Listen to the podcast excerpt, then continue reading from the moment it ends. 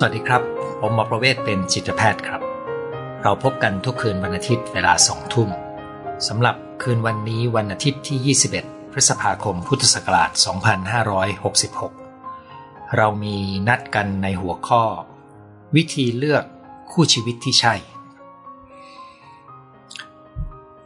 ความหวังอย่างหนึ่งของคนที่กำลังจะแต่งงานมีคู่ชีวิตก็คือหวังว่า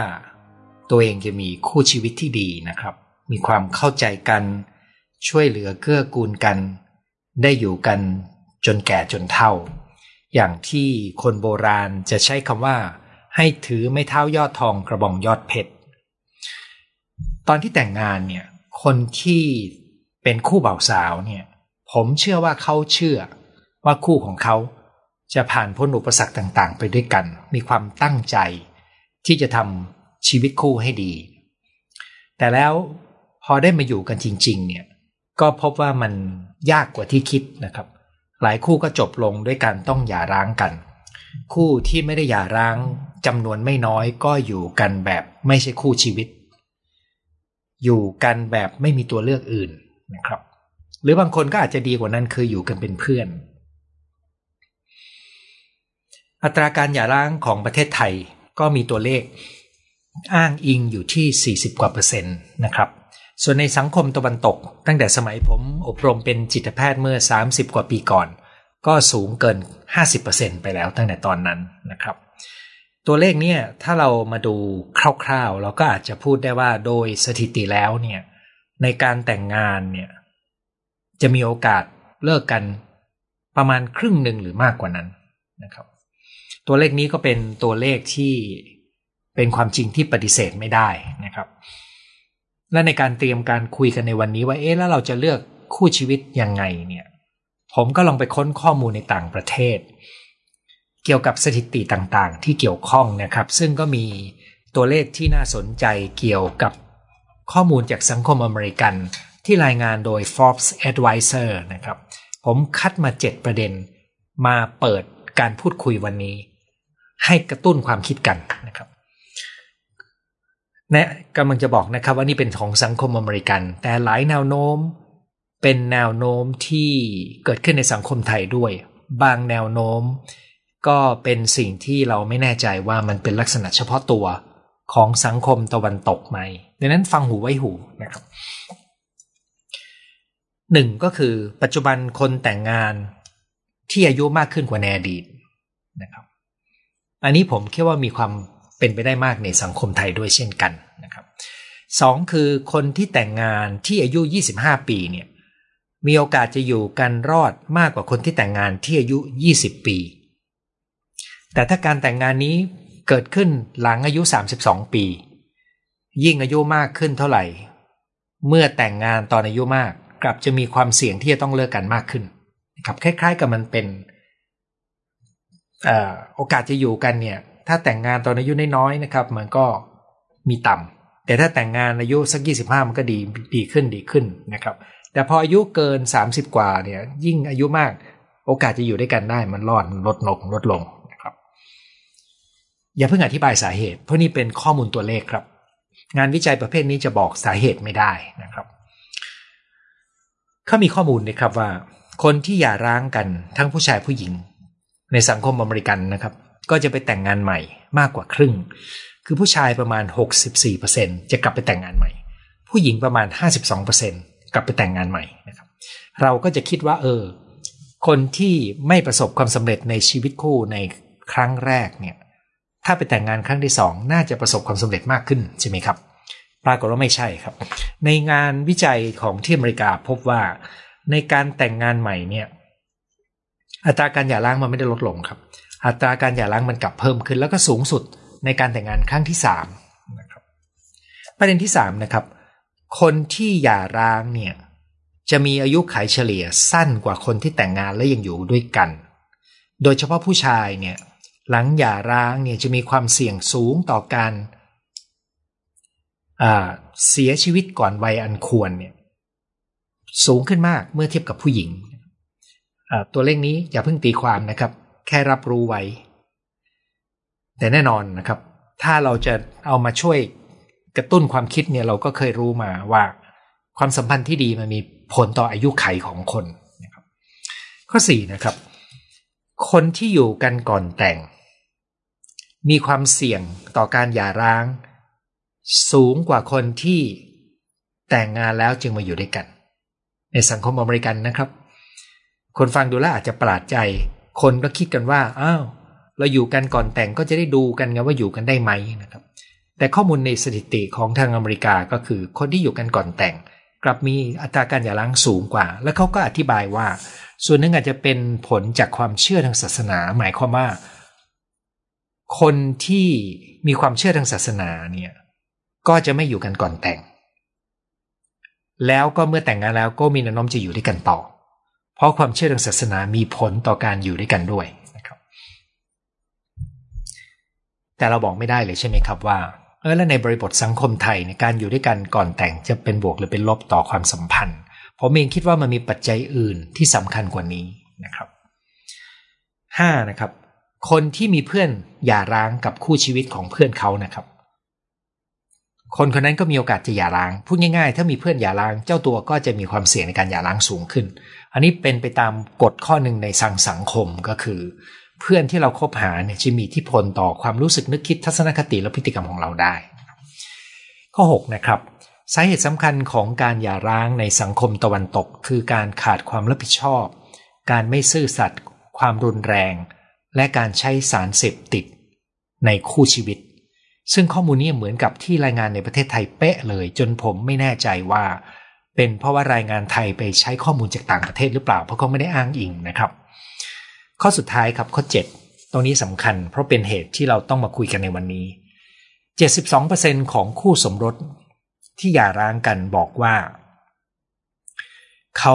ไม่ได้เข้าใจธรรมชาติของการแต่งงานดีพอ เช่น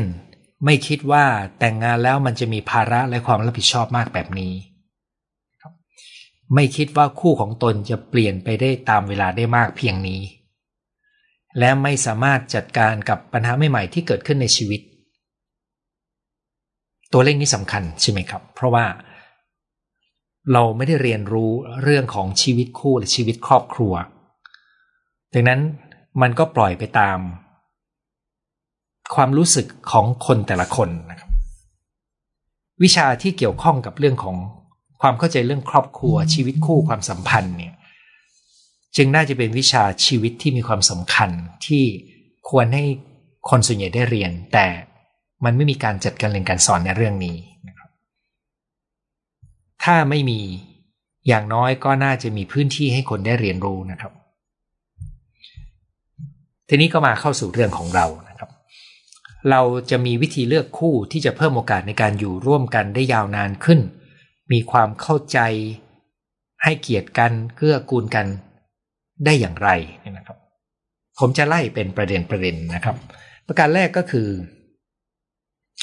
เวลาที่คนเราคบหากันเนี่ย ทุกคนต่างจะพยายามนำเสนอภาพตัวเองให้ดูดี ในสายตาของคนที่เขากำลังรู้สึกสนใจนะครับดังนั้นในการคบหากันเนี่ย มันจึงไม่ได้เจอตัวตนที่แท้จริงของกันและกัน เราเคยคุยกันในตอนที่คุยกันเรื่องไซโคพาธนะครับ แล้วก็ได้เอาข้อมูลในการศึกษาเรื่องไซโคพาธมาเล่าให้ฟังว่าแม้แต่ไซโคพาธนี่ยนะครับ ซึ่งเป็นคนที่มีปัญหาบุคลิกภาพเนี่ยก็ยังมีความสามารถในการโปรยเสน่ห์ให้คนประทับใจได้เก่งมากนะครับ เป็นคนที่มีเสน่ห์จนคนหลงไหลได้นะครับ แต่ถ้าไม่ใช่ปัญหาบุคลิกภาพนะครับ ในคนทั่วๆไปเราก็รู้ดีว่า เวลาที่เราครบกับแฟนเนี่ย เราไม่ได้เป็นตัวเองสักเท่าไหร่ เราพยายามทำตัวให้ดูดีกว่าที่ตัวเองเป็น แล้วก็ไม่ขยายให้เขารู้ข้อเสียด้วย ด้วยความเป็นจริงข้อนี้นะครับ ก็นำมาสู่ประเด็นถัดมาว่า ในการคบหากันเนี่ยเราจึงจำเป็นที่จะต้องเรียนรู้เขาให้ได้ดี โดยต้องอาศัยเวลาในการเรียนรู้นะครับ ภูมิปัญญาไทยจะแนะนำเสมอครับ ยืดเวลาการคบหาหน่อยนะครับ เราจะรู้จักเขาเนี่ยไม่ใช่ตอนที่เขาอยู่กับเราอย่างเดียวนะครับ จริง ๆ เราจะรู้จักเขาได้ดีเนี่ย ต้องดูเขาในสถานการณ์ต่างๆ ซึ่งต้องใช้เวลาในการดู และต้องดูในสถานการณ์ที่มีความแตกต่างกันด้วยนะครับ คนเราจะเผยความเป็นตัวเองได้ดีมากๆ ในตอนที่เขาเผชิญความเครียดและแรงกดดัน แล้วเราก็ยังสามารถดูวิธีปฏิบัติที่เขามีกับคนรอบตัวได้ ดูวิธีการตัดสินใจแก้ปัญหาของเขาได้ เช่นเวลาที่เขาปฏิบัติตัวกับผู้ใหญ่ หัวหน้างาน พ่อแม่ ญาติผู้ใหญ่ คนสูงอายุตามท้องถนน เขาปฏิบัติงานกับเพื่อนเพื่อนร่วมงานเขาเป็นยังไงนะครับ เพื่อนๆมีตั้งสมญานามอะไรให้เขาบ้าง มีใครที่รู้จักเขามานาน ที่จะเป็นเหมือนแหล่งข้อมูลที่เราจะคุยเพื่อรู้จักเขาด้วยนะครับ ที่สำคัญครับเขาปฏิบัติกับผู้น้อย คนที่อยู่ในสถานะที่ต่ำกว่า หรือคนที่ด้อยกว่าในทางใดทางหนึ่ง ผู้ใต้บังคับบัญชา เขาปฏิบัติกับคนเหล่านั้นยังไง เขามีจุดเปราะบางไหมนะครับ และจุดเปราะบางของเขามันเป็นประเด็นสำคัญสำหรับเราไหม เช่นถ้าจุดเปราะบางของเขาเป็นเรื่องของการคุมอารมณ์โกรธไม่ได้ การหุนหันพลันแล่นนะครับ การใช้สารเสพติด สิ่งนั้นเป็นจุดเปราะบางที่อันตราย เพราะว่ามันจะส่งผลกระทบกับสมองที่จะทำให้เขาคุมตัวเองได้ยากเวลาที่มาอยู่กันในชีวิตคู่ และจะมีความเสี่ยงกับเรื่องความรุนแรงรวมถึงคนที่มีประวัติความรุนแรงมาก่อน ก็มีแนวโน้มจะก่อความรุนแรงต่อนะครับดังนั้นเราเวลาที่เราจะคบหากันเนี่ยเราจึงต้องตระหนักว่า เรากำลังมองหาคนที่มีคุณสมบัติอะไร ที่เราให้ความสำคัญในระยะยาวนะครับ ไม่ใช่ความรู้สึกในตอนนี้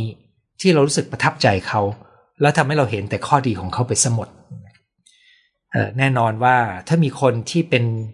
ไม่ใช่ตัวเรามามอง เขาอาจจะมองเห็นข้อเสียของคนที่เราคบหาได้ดีกว่าเราด้วยซ้ำแต่ในเวลานั้นบางทีเราก็ไม่อยากฟังไม่เชื่อเขา อันนี้ก็เป็นนกลไกทางจิตของคนก็คือ เลือกฟังแต่สิ่งที่ตรงกับใจตัวเองดังนั้นเราจะต้องเปิดใจรับฟังข้อคิดที่ไม่ตรงกับความรู้สึกของเราให้ดีนะครับ แล้วก็ต้องรู้ชัดว่าเรากำลังมองหาคุณสมบัติอะไร ของคนที่จะเป็นคู่ชีวิตของเราได้ ในระยะยาว ไม่ใช่ในระยะปีสองปีข้างหน้า ยกตัวอย่างนะครับ สมมติว่าเรารู้สึกว่า เราต้องการชีวิตที่มั่นคง คู่ชีวิตเราควรจะมีส่วนเกื้อกูลกันในการทำให้มีสถานะทางการเงินที่มั่นคงเนี่ยอย่าดูจากเม็ดเงินหรือสถานะที่เขามีอยู่นะครับ ผมเจอมากขึ้นเรื่อยๆนะครับ ในคนรุ่นอายุ 20 กว่า 30 ที่พ่อแม่มีสถานะทางการเงินดีมาก แต่เป็นธุรกิจที่ไม่ได้ใหญ่โตระดับที่เป็นระดับเจ้าสัวเนี่ยนะครับ แต่รุ่นลูกมาเนี่ย ไม่ได้มีโอกาสเรียนรู้ในการทำธุรกิจแล้วก็ไม่แค่รับผิดชอบชีวิต ในวันนี้เขาอาจจะดูมีฐานะการเงินที่ดีนะครับ แต่มันบอกไม่ได้ครับว่าอนาคตเขาจะเอาตัวรอดไหม เพราะโลกทุกวันนี้มันเปลี่ยนแปลงเร็ว ดังนั้นถ้าคุณมองหาคุณสมบัติในเรื่องของความมั่นคงทางการเงินเนี่ยสถานะการเงินในปัจจุบันของเขาอาจไม่ใช่ตัวชี้วัดที่ดีนะความสามารถในการปรับตัวและเรียนรู้ ความสามารถในการสร้างไรายได้ จะเป็นคุณสมบัติที่สำคัญกว่า แต่มีคุณสมบัติที่เกี่ยวข้องกับความสัมพันธ์อยู่หลายข้อ ที่ผมอยากจะมาเน้นให้ความสำคัญในตอนนี้นะครับ ประเด็นแรกก็คือ เขารับฟังคำวิจารณ์คนอื่นได้มากน้อยเพียงใดนะครับ คนที่ไม่สามารถรับฟังคำวิจารณ์คนอื่นได้ จะเป็นคนที่ปรับตัวยาก เพราะว่าเขาจะเอาตัวเองเป็นใหญ่นะครับ หรือแม้แต่เวลาที่คุณคุยกับเขา เขารับฟังคำวิจารณ์ ข้อคิดของคุณเพียงใด ตรงนี้คือคุณสมบัติที่คุณต้องการมอง อย่าคิดแต่ว่าคบกันไปแล้วจะเข้าใจกันและดีขึ้นนะครับ ถ้าคุณรู้ว่าคุณสมบัติข้อไหนสำคัญ คุณต้องสังเกตดู และนี่เป็นคุณสมบัติข้อสำคัญอันหนึ่งที่ผมอยากให้คุณสังเกตดูก็คือ เขาเป็นคนรับฟังคำวิจารณ์คนอื่นได้มากน้อยเพียงใดสองก็คือเขามีความมั่นคงภายในจิตใจ หรือมีความอ่อนไหวและเปราะบางมากน้อยเพียงใด ซึ่งตรงนี้อาจจะดูได้ในสถานการณ์ที่เขามีความเครียดและแรงกดดันอย่างที่ได้พูดไป อาจจะดูได้จากความสามารถในการคุมอารมณ์ เวลาที่เขาถูกยั่วยุ หรือถูกสถานการณ์บางอย่างมากระตุ้นนะครับเขาสงบนิ่งได้ดีเพียงใด คุณนั่งดูเขาได้ เวลาเขาขับรถ ว่าเขาปล่อยคำด่าออกมาอยู่บ่อยแค่ไหน หรือเขาคุมสติตัวเองได้ดีเพียงใด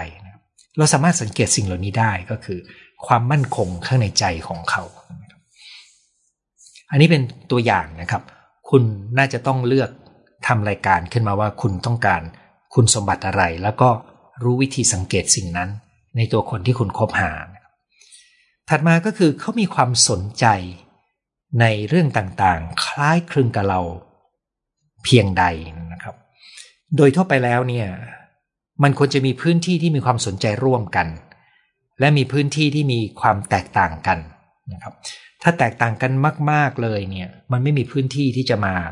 เชื่อมกันได้ง่ายนักนะครับ เราต้องการพื้นที่ที่เชื่อมกันได้ด้วย กับพื้นที่ที่ต่างกัน ซึ่งสัดส่วนนี้ต้องแล้วแต่เราดูนะครับ ความสนใจร่วมกันเนี่ยมันจะเป็นพื้นที่ที่ทำให้เราได้คุยกันได้ มีกิจกรรมร่วมกัน ไปทำอะไรร่วมกันนะครับ ดนตรี การเดินทาง การท่องเที่ยว อาหารการกินประเภทไหน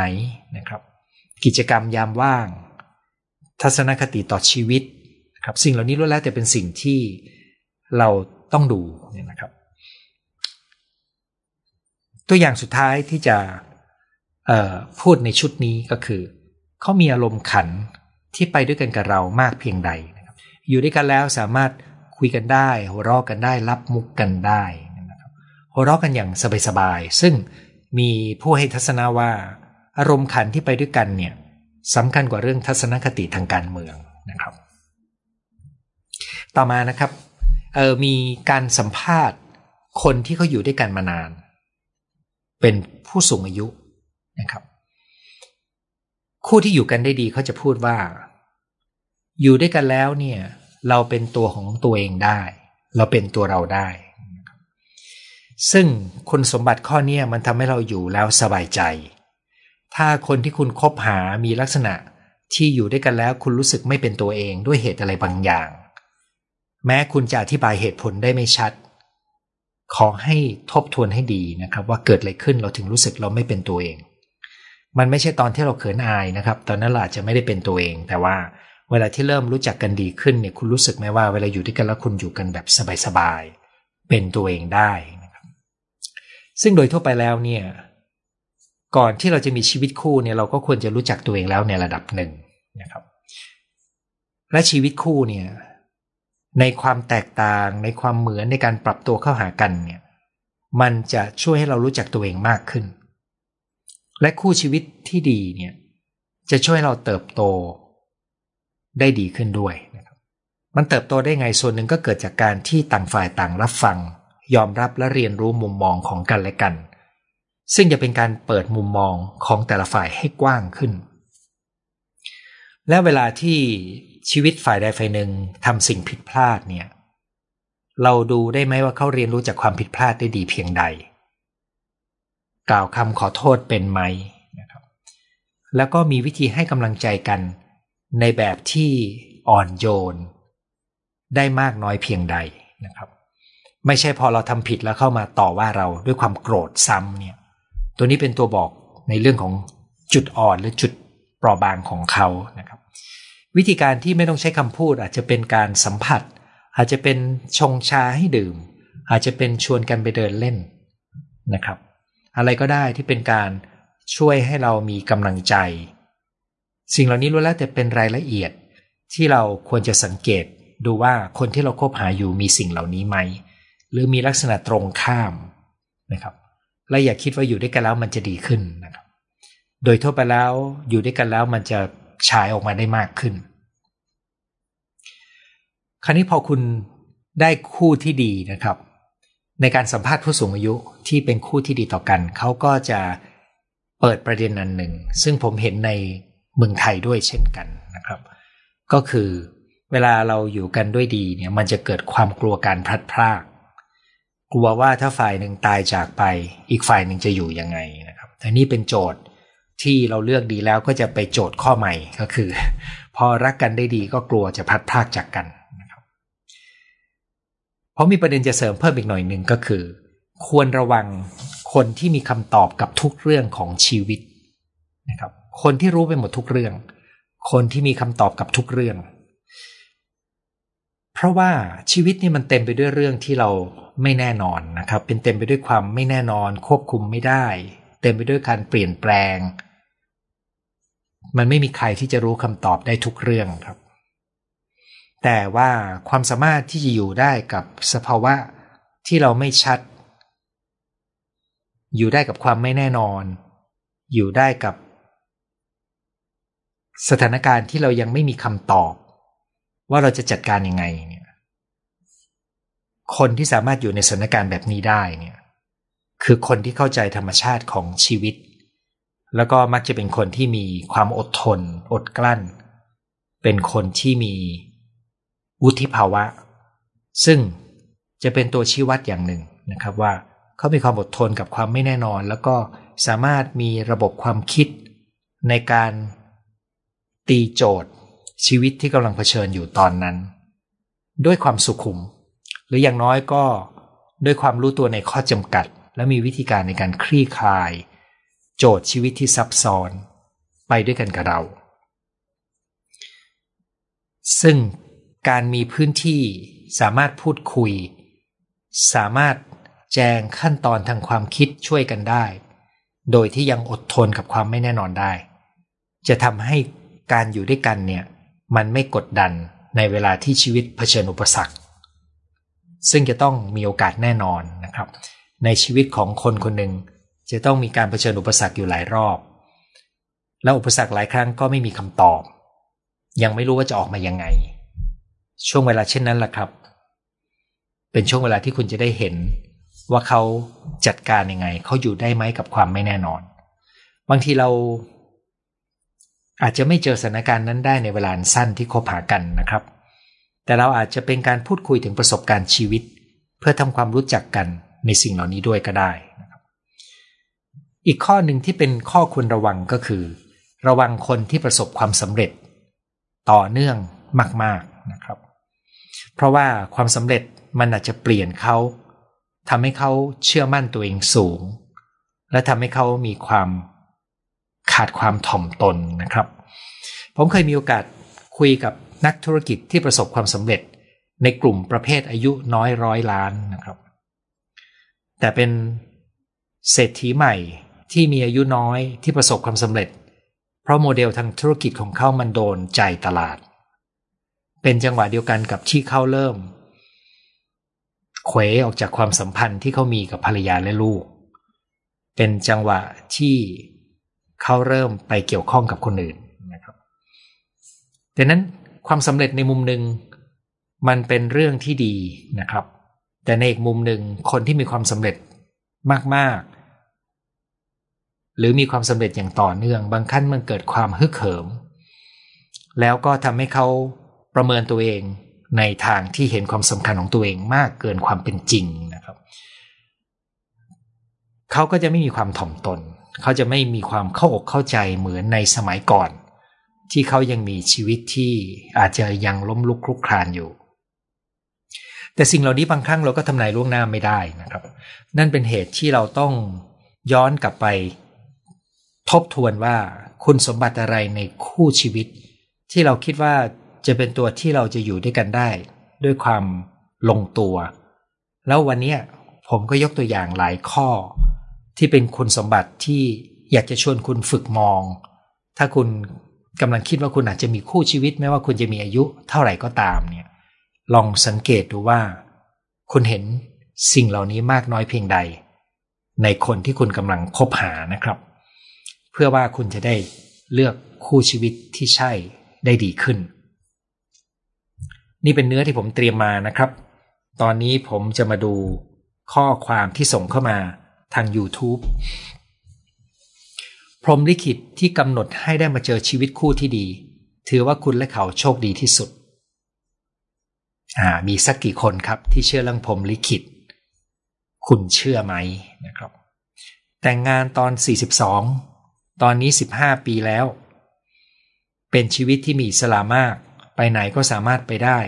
นิสัยคล้ายกัน แต่ชอบคนละสไตล์ ถือว่าโชคดีมาก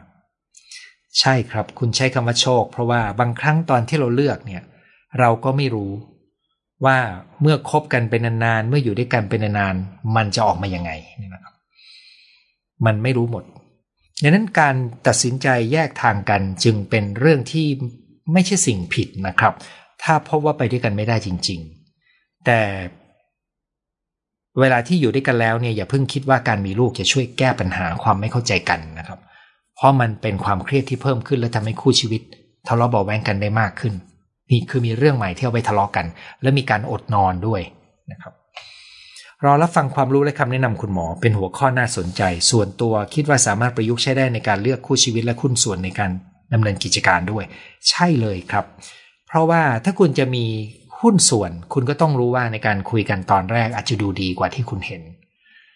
แล้วคุณก็ต้องการเวลาในการรู้จักเขาให้ดี ที่สำคัญคุณต้องตั้งคำถามว่า คุณต้องการคนที่มีคุณสมบัติอะไร ในการมาเป็นหุ้นส่วน ซึ่งข้อนี้แม้ว่า ข้อความที่ผมพูดไปเมื่อสักครู่อาจจะไม่ได้ครอบคลุมทั้งหมด แต่คุณสามารถใช้หลักคิดเดียวกันไปลอง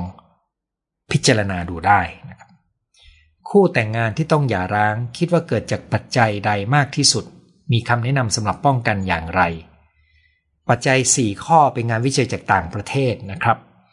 ปัจจัย 4 ข้อในไทยเหมือนกันเดะไม่รู้ว่าเอามาจากที่เดียวกันไหมนะครับ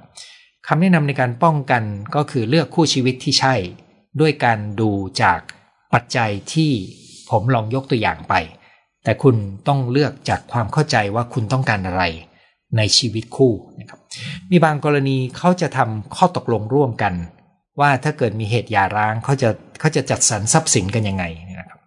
ตรงนี้ก็เริ่มมีความนิยมมากขึ้นเรื่อยๆ โดยเฉพาะคนที่มีทรัพย์สินเยอะ คุณไปดูข่าวนะครับ กลุ่มที่เป็นระดับเศรษฐีเนี่ย เวลาเขาจะแต่งงานบางทีเขาทำสัญญาพวกนี้ไว้ล่วงหน้า ลูกชาย 26 ไม่เคยสร้างปัญหาโลกส่วนตัวสูงทำงานเข้ากับคนอื่นได้ สุภาพกำลังคบกับสาว รู้จักกันทางเกมออนไลน์ แม่กังวลห่วงสารพัดกลัวถูกหลอก กลัวได้คนไม่ดี รู้จักน้อง แต่ยังไม่แสดงออกว่ารู้ รอให้เขาเปิดใจเล่าฟังให้ฟังเอง มันอึดอัดมาก รอให้เขาเล่า ช่วงแรกเครียด พอฟังหมอผ่อนคลายได้เยอะ เขาเคยคบทางเกม เพราะว่าผู้หญิงมีลูกติดจึงไม่สารต่อ แต่เสียเงินเป็นแสน แม่กังวลมากไปไหม ลูกชายไม่เคยมีแฟนจริงจัง หากเขาเปิดใจเล่า เราควรพูดยังไงจริงเป็นการให้เกียรติไม่ก้าวไก่ขอคำแนะนำค่ะ วิธีการคุยที่ดีที่สุดนะครับ คือเราสร้างพื้นที่ของความเข้าใจ สร้างพื้นที่ของการไม่ตัดสิน และถ้าเราอยากจะให้ข้อคิดเห็น เราให้เป็นในแนวข้อมูล ประสบการณ์ของเรา แต่ว่าข้อมูลเหล่านั้นเขาจะรับยังไงเป็นเรื่องของเขา ในบางกรณีเราอาจจะ ช่วยเขาเห็นมุมมองที่กว้างขึ้นนะครับ เช่นการมองในระยะยาว หลักคิดในวันนี้คนอาจจะพูดถึงได้นะครับ เหมือนกับทำให้เขาเห็นมุมมองได้รอบด้าน แต่อย่าคิดว่าเขาต้องคิดตามเรา และถ้ารับรู้ได้ว่าเขายังไม่พร้อมจะฟัง ถือว่าเราได้พูดแล้วแล้วก็รอดูต่อไปก่อนนะครับ เพราะว่าถ้าเรา พยายามจะบังคับเขาทางความคิด วันหลังเขาก็จะไม่คุยกับเรานะครับท่านต่อมานะครับ อยู่กับแฟนมา 18 ปี แฟนเป็นโรคซึมเศร้า ซึ่งไม่รู้ว่าเป็นมานานแล้วหรือเปล่า เขาชอบอยู่กับโทรศัพท์ ไม่มีปฏิสัมพันธ์กับเราและลูกทำให้รู้สึกโดดเดี่ยวและเหงามาสักพัก อยากรู้ว่าจะจัดการความรู้สึกตัวเราอย่างไง บางครั้งมันตกลงไปในหลุมความเศร้านั้นด้วย รู้สึกแย่มากค่ะอาการซึมเศร้ามีผลต่อความสัมพันธ์มากน้อยเพียงใด อาการซึมเศร้าเนี่ยส่งผลกับความสัมพันธ์อย่างที่คุณกำลังเผชิญอยู่เลยครับ คือเขาจะไม่ค่อยมีปฏิสัมพันธ์กับเรา เหมือนมีโลกส่วนตัวของเขาได้ในเวลาที่เป็นนะครับ โดยทั่วไปอาการเศร้ามันมักจะมีเป็นบางช่วง แล้วมักจะหายได้บ้าง คุณต้องสังเกตดูว่าเขามีช่วงที่ดีกับช่วงที่ไม่ดีไหมซึ่งส่วนใหญ่พวกนี้จะสัมพันธ์กับความเครียดในชีวิต ถ้าเขาเป็นมานานมากๆนะครับ เช่น คุณพบว่าเขาไม่มีประสิทธิสัมพันธ์กับคุณกับลูกมานาน จนคุณโดดเดี่ยวและเหงามาสักพักหนึ่งเนี่ยก็ต้องดูว่าจะช่วยเขาในการรักษายังไง เขารับการรักษาอยู่ไหมนะครับ คุณลองไปฟังเรื่องที่โรคซึมเศร้าที่ผมพูดดูนะครับ หลายครั้งจะเกิดจากหลายปัจจัยมาผสมกัน แต่คุณถามถึงว่าคุณจะจัดการความรู้สึกอย่างไร มันก็จะมีสองโจทย์นะครับ โจทย์แรกก็คือคุณจะดูแลความสัมพันธ์ระหว่างคุณกับเขาและลูกยังไง ถ้าเขาเป็นอย่างนี้นะครับเป็นโจทย์ภายนอกใช่ไหมครับ ซึ่งในที่นี้รวมถึงว่าจะทำไงให้เขาได้รับการช่วยเหลือที่ดีด้วย ถ้าคุณยังเลือกที่จะอยู่แล้วก็ช่วยเหลือกันนะครับส่วนข้างในเนี่ยมันเป็นเรื่องของความรู้สึก ก็คือคู่ชีวิตมันไม่ได้เติมเต็มความรู้สึกว่าเรามีคนช่วยคิดคน ช่วยกันทำให้มีกิจกรรมร่วมกันทำให้มันมีความสุข ตรงนี้ถ้าเขาไม่สามารถตอบความต้องการของคุณได้ คุณก็จะมีเพื่อนฝูง คุณก็จะมีลูก คุณจะมีครอบครัวเดิมของคุณ ถ้าคุณยังเลือกที่จะอยู่กับเขา คุณก็ต้องบริหารความสัมพันธ์เพื่อดูแลตัวคุณ อย่าพยายามไปคุยกับเขาเพื่อให้เขาหายนะครับ เพราะการรักษาโรคนี้เป็นหน้าที่ของผู้เชี่ยวชาญ คุณมีบทบาทในการช่วยเป็นกำลังใจและช่วยทำกิจกรรมที่ดีกับโรคของเขา ก็ถือว่ามากแล้ว ดังนั้นมันเป็นเรื่องที่คุณจะต้องรับผิดชอบความรู้สึกตัวเอง แล้วผมอยากให้คุณไปฟังคลิปที่ผมพูดในเรื่องหลายๆเรื่อง เพื่อให้คุณรู้วิธีดูแลตัวเองนะครับ ถ้าผมเป็น ENFP ลักหกภรรยาเป็น ISTJ รักเก้าอยู่กันคบกันมาสิบปี กว่าแต่งงานกันมาสองปีจะเสริมกันได้ยังไง ในชีวิตคู่ ผมเป็นโรค GAD หรือ OCD ได้เขาคอยเตือนสติ แรก ๆ ผมไม่เคยฟัง เป็นคนพูดมากกว่าฟัง ถ้าดูจากโครงสร้างบุคลิก คุณกับภรรยาคุณมีตัวอักษรตามระบบ MBTI คนละตัวกันเลยนะครับ คุณเป็น E เขาเป็น I คุณเป็น N เขาเป็น S คุณเป็น F เขาเป็น T คุณเป็น P เขาเป็น J นะครับ ท่านที่ฟังไม่รู้เรื่องก็โดยสรุปก็คือว่า เขามีบุคลิกที่มีโครงสร้าง เป็นขั้วตรงข้ามกัน การเป็นขั้วตรงข้ามกันแบบนี้เนี่ย ก็ต้องปรับตัวเข้าหากันหน่อยหนึ่งเพราะมันมีความแตกต่างกัน แต่อย่าเพิ่งไปกังวลเกี่ยวกับความเป็นขั้วตรงข้ามนะครับ ขอเพียงแต่คุณมีจุดร่วม และคุณรับฟังแล้วมีคุณสมบัติอย่างที่ผมพูดไปเนี่ย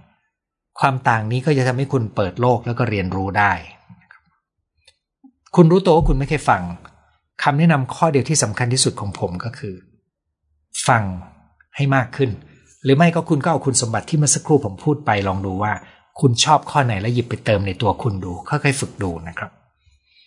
หนูมีโรคส่วนตัวสูง กังวลว่าถ้าแต่งงานกับแฟนที่กำลังคบ หากต้องอยู่ด้วยกันแล้ววันหนึ่งอยากมีเวลาส่วนตัวอยู่เงียบ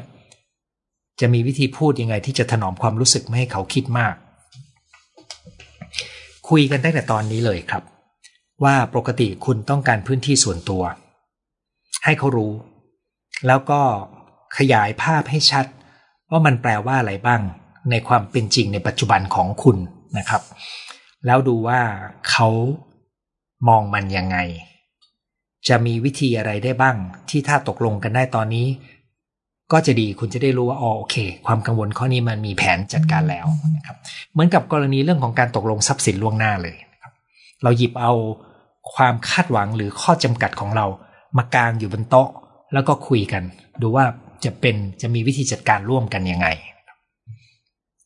อยากให้หมอช่วยแนะนำการกันกรองการเลือกคู่ผ่านแอป หรือสื่อสังคมออนไลน์ ซึ่งส่วนใหญ่ได้ฟังมาว่าจะเน้นแค่เพศสัมพันธ์หรือหลอกให้รัก คือโดยทั่วไปต้องรู้ว่า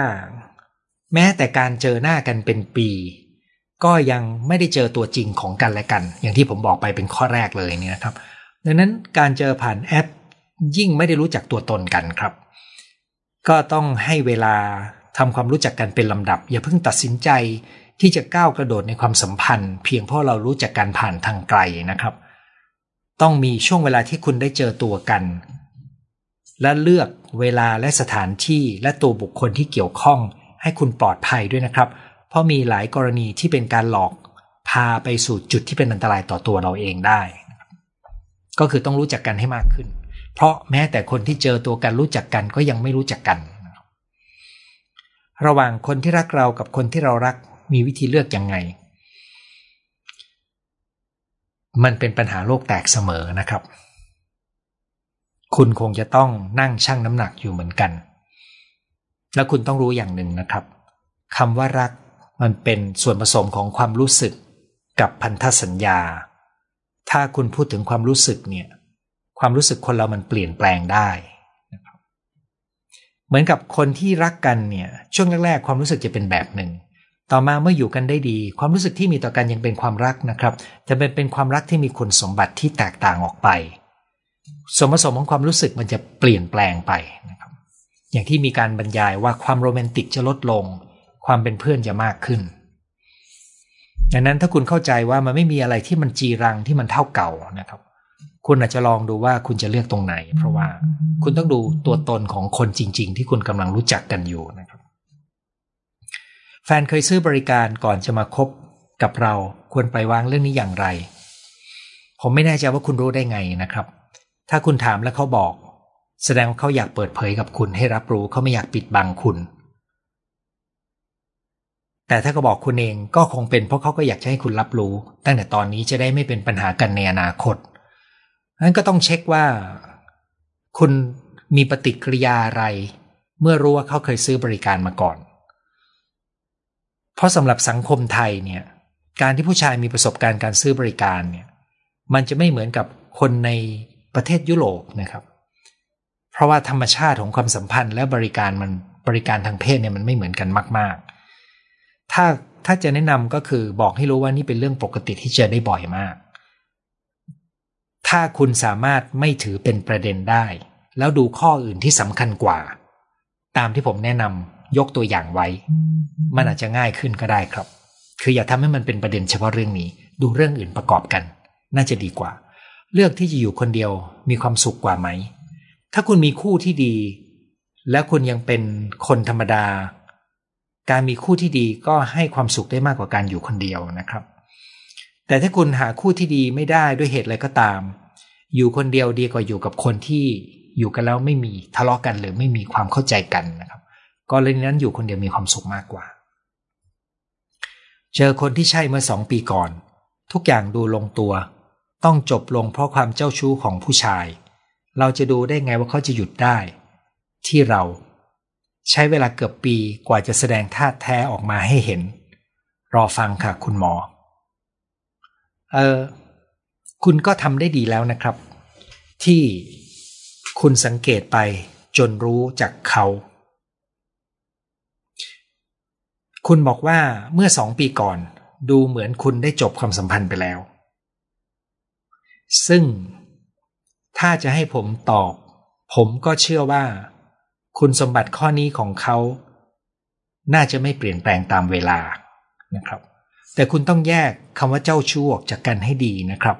มันคือพฤติกรรมอะไรที่คุณคิดว่าที่คุณเรียกว่าเจ้าชู้นะครับ เพราะว่า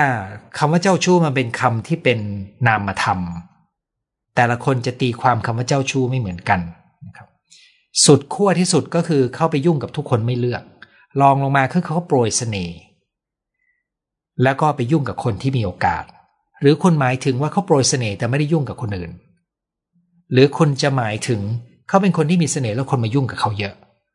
แล้วบางทีเขาก็ไปยุ่งกับคนอื่นด้วย ไอ้ตัวรายละเอียดเหล่านี้เนี่ย มันจะชั่งน้ำหนักให้ดูได้ว่า เรายอมรับคุณสมบัติข้อนี้ได้ไหมนะครับ แล้วก็คุณสมบัติข้อนี้ถ้าคุณรับไม่ได้ มันก็คือรับไม่ได้นะครับ แต่ถ้าคุณเจอว่าเขามีคุณสมบัติอีกหลายข้อที่ดีมากเลยนะครับ มันเป็นเรื่องที่คุณต้องเลือกครับว่าคุณจะทนอยู่กับคุณสมบัติข้อนี้ได้ไหม อันนี้คุณต้องเช็คความรู้สึกของตัวเองครับ อันนี้คือข้อความที่ส่งมาทาง YouTube นะครับ ตอนนี้ผมจะดูข้อความที่ส่งมาที่เพจหมอประเวศนะครับ ส่งมา 40 ข้อความ ทุกวันอาทิตย์จะรอรุ้นว่า แต่ละอาทิตย์หมอจะไลฟ์สดหัวข้ออะไร รอฟังและแชร์ให้ลูกทั้งสองฟัง สามีเสียชีวิตด้วยโรคมะเร็งมาสามปี เสียตอนอายุ 54 กับสามีก็คบกันตั้งแต่เรียนมหาวิทยาลัยชีวิตคู่ ที่ผ่านมาทำให้พบว่าไม่มีใครสมบูรณ์ร้อยเปอร์เซ็นต์สุขบ้างทุกบ้างคละเคล้ากันไป ชีวิตคู่ก็สนุกดีไปอีกแบบ กลับมาเป็นโสดแบบไม่ได้ตั้งใจก็อิสระดีไปอีกอย่าง ดีดีคนละอย่าง ยินดีด้วยกับการปรับตัวกับการเปลี่ยนแปลงของคุณนะครับผมเองก็ลุ้นทุกอาทิตย์ว่าอาทิตย์นี้จะพูดอะไรนะครับ เพราะว่าก็นั่งคิดนอนคิดว่า เออเราจะคุยเรื่องอะไรดีขขอบคุณสำหรับหัวข้อดีตลอดเสมอมานะครับ ขอบคุณกำลังประสบปัญหาเรื่องนี้ได้สักระยะใหญ่รู้สึกกังวลที่จะเดินไปข้างหน้า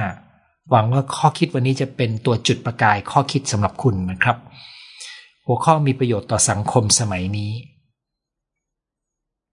คิดว่าตัวเองรู้ค่ะ แต่แค่หาไม่ได้ รอชม รอชม ประสบการณ์เก่าแย่มากเลย รอชมรอรอฟัง รอชม รอฟัง เป็นหัวข้อที่อยากรู้พอดี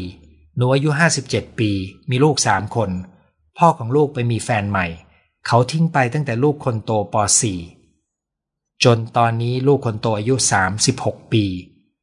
ซึ่งเขาก็ทิ้งไปตั้ง20กับ20 20 กว่าปีแล้วสิครับเนี่ยลูกๆเขาก็อยู่ส่วนเขา หนูอยู่คนเดียวในบ้าน หนูอยากมีใครสักคนที่เข้ากับเราได้มาอยู่เป็นเพื่อนยามเจ็บป่วยจะได้ไม่ต้องรบกวนลูกๆ ก็ต้องดูว่าคือมันมีนะครับ คนที่มีอายุมากแล้ว แล้วก็เลือกที่จะอยู่ด้วยกันแบบเป็นเพื่อน เมื่อสักสองปีก่อน ผมก็มีอดีตเพื่อนร่วมงานคนหนึ่ง ส่งข้อความมาทัก แล้วก็ผมหยิบมาพูดในไลฟ์ นะครับ เกี่ยวกับเรื่องของการเลือกคู่ในวัยห้าสิบมันอยู่ตรงกิจวัตรของเราว่าเราได้ไปเจอกับคนที่น่าสนใจ เป็นตัวเลือกที่ดีไหม และเราชัดไหมว่าการคบหากันเป็นยังไง เราสามารถหยิบประเด็นความคาดหวังในการอยู่ด้วยกันมาคุยให้เคลียร์ได้ไหมนะครับ เช่นประเด็นเพศสัมพันธ์ ประเด็นเส้นแบ่งประเด็นทรัพย์สินเดิม มันมีหลายประเด็นครับที่คุณต้องคุยกัน แล้วก็เลือกว่า คุณจะอยู่เป็นโสดต่อไป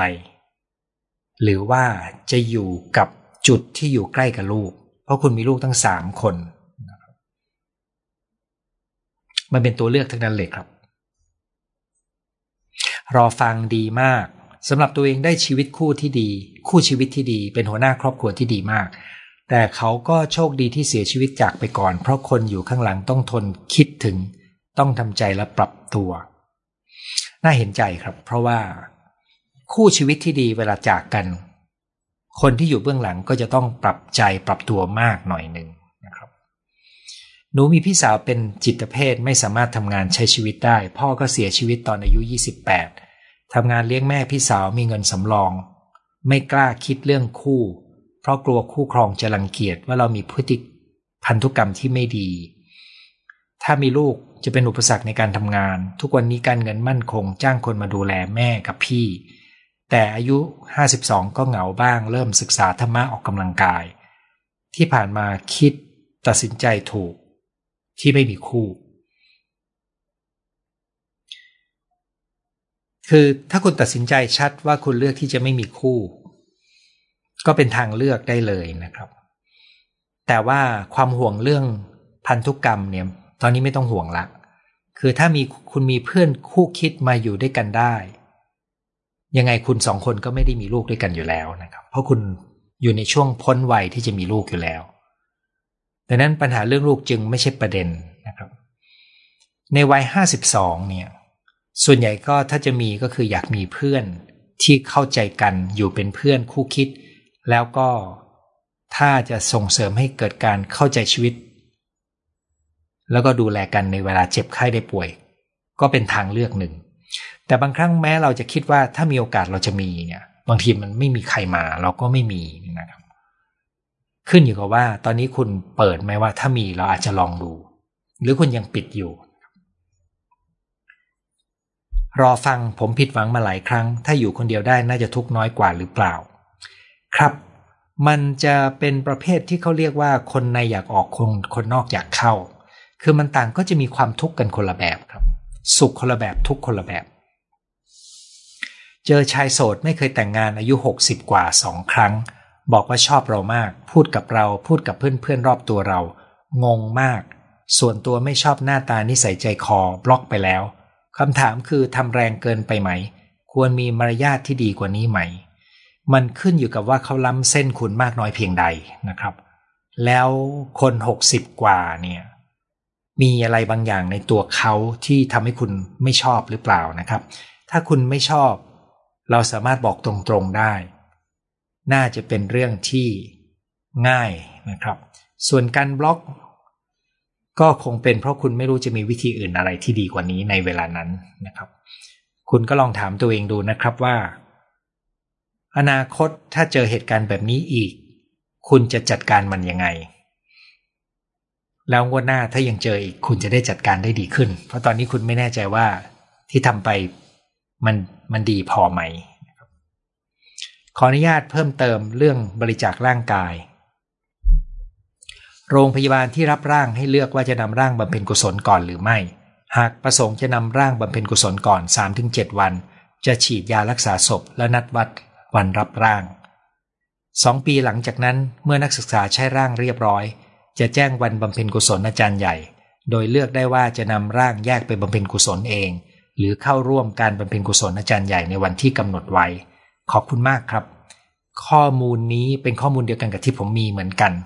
นะครับ แต่ผมไม่มีโอกาสได้พูดได้ละเอียดเหมือนที่คุณแจ้งมานะครับ ขอบคุณครับ มีคนให้คะแนนเต็ม 10 เข้าใจว่าให้คะแนนเต็ม 10 กับหัวข้อนี้นะครับ เป็นคนไทยที่รู้จักกันนะครับ รอฟัง คนสุดท้ายที่ส่งมาก่อนล่วงหน้าที่ Facebook นะครับ หาก toxic relationship เกี่ยวกับการเลือกคู่ ขออนุญาตถาม 1. toxic relationship เกิดจากอะไร สิ่งใดกระตุ้นให้เกิดความสัมพันธ์นี้ขึ้น 2. พฤติกรรม love bomb ในช่วงจีบกันใหม่ ๆ เราจะนำมาคาดการณ์ได้ไหมว่าจะกลายเป็นท็อกซิกเรล a t i o n s h i p ในภายหลัง ข้อ 3. สำหรับบุคคลได้รับผลกระทบจากท็อกซิกเรล a t i o n s h i p ควรรับมือป้องกันทำอย่างไรจะออกจากความสัมพันธ์ลักษณะนี้ ผมไม่แน่ใจว่าทำไมคุณถึงถาม3ข้อนี้นะครับ เพราะว่าดูจากคำถามแล้วมันเป็นคำถามที่คุณอาจจะได้จากการอ่านบทความ มากกว่าจะเป็นโจทย์ในชีวิตของคุณ แต่ถ้าจะตอบสั้นๆ ความหมายที่ดั้งเดิมของ toxic relationship จะหมายถึงเกิดจากปัญหาเชิงบุคลิกภาพของของฝ่ายหนึ่ง ที่ทำให้คนอีกฝ่ายหนึ่งรู้สึกว่าความสัมพันธ์นี้มันเป็นพิษสำหรับชีวิตเขา ดังนั้นมันจึงเป็นเรื่องของบุคลิกภาพที่ผิดปกติ เป็นหลัก แล้วก็มีโอกาสที่เขาจะมีเลิฟบอมซึ่งหมายถึงช่วงแรกก็เป็นโปรโมชั่นพิเศษอย่างรุนแรงเหมือนระดมเข้ามาในการเสนอหลายสิ่งที่มันดีสุดๆนะครับ จนอาจจะสำลักความรักได้ แล้วก็เปลี่ยนไปเป็นคนละคนเมื่อกาดตกหรือเมื่อเริ่มคบหากันจริง ๆ นะครับนั้นถ้าคุณบอกว่าเป็นเลิฟบอม มันก็เป็นคำที่ถูกใช้ที่ไปสัมพันธ์กันกับ toxic relationship แต่ในประสบการณ์จริงก็คือเวลาที่คุณคบคนคนหนึ่งที่เขาทำดีกับคุณมาก ๆ เขาบอกความรู้สึกว่าคุณสุดยอดยังไงอย่างเงี้ยนะครับ ดียังไงเนี่ย มันไม่ได้แปลว่ามันเป็นเลิฟบอมนะครับ เราแยกไม่ได้ว่ามันเป็นเลิฟบอมหรือว่าเป็นคนที่กำลังตื่นเต้นกับการมาเจอเรา การเวลาจะเป็นตัวบอกครับ ดังนั้น ถ้าเราบังเอิญหลงเข้าไปในความสัมพันธ์นั้นในข้อ3ที่คุณถาม ทางที่ดีก็คือเดินออกมา ด้วยวิธีการที่นุ่มนวลส่วนจะเป็นยังไงมันต้องแล้วแต่รายละเอียดของความสัมพันธ์นั้นนะครับ อันนี้ถือว่าตอบให้คุณทั้งสามข้อนะครับ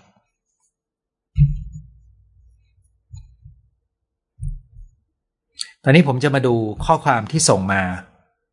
ใน ตอนออกอากาศสดนะครับออขอบคุณทุกท่านที่ทักทาย แล้วก็ขอบคุณทุกท่านที่รายงานสถานะการรับชม รวมถึงสถานที่ตั้ง รวมถึงท่านที่ช่วยแชร์นะครับ ขอบคุณทุกครั้งสำหรับหัวข้อที่น่าสนใจ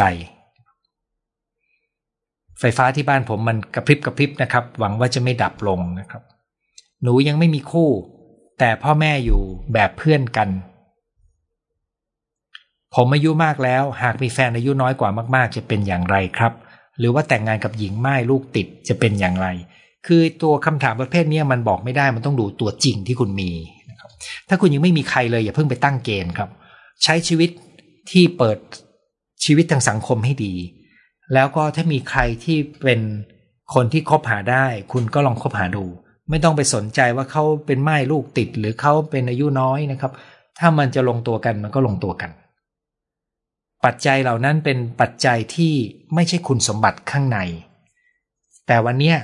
หัวข้อของผมจะชวนสังเกตที่คุณสมบัติข้างในนะครับ เช่นเขามองยังไงกับความมีอายุมากของคุณ คุณมีอะไรที่ทำให้เขาประทับใจและอยากคบหาคุณ ข้อนี้คือคุณต้องเช็คให้ดีนะครับ ถ้าเป็นกังวลว่าจะหาแฟนไม่ได้ คิดถึงอนาคตว่าไม่มีใครเป็นเพื่อนควรทำยังไงครับ โดยหลักแล้วนะครับ เราควรจะอยู่ได้ด้วยตัวเองให้เป็น โดยไม่ต้องรู้สึกว่าเราจะต้องมีแฟน เพราะถ้าเราคิดว่าชีวิตจะต้องมีแฟน แล้วเรายังไม่มี เราจะรู้สึกเหงาง่ายนะครับ หรือรู้สึกว่าเราต้องมีอะไรบกพร่อง หรือรู้สึกว่าชีวิตเรายังไม่เติมเต็ม เพราะเราไปเชื่อว่าเราต้องมีแฟนนะครับ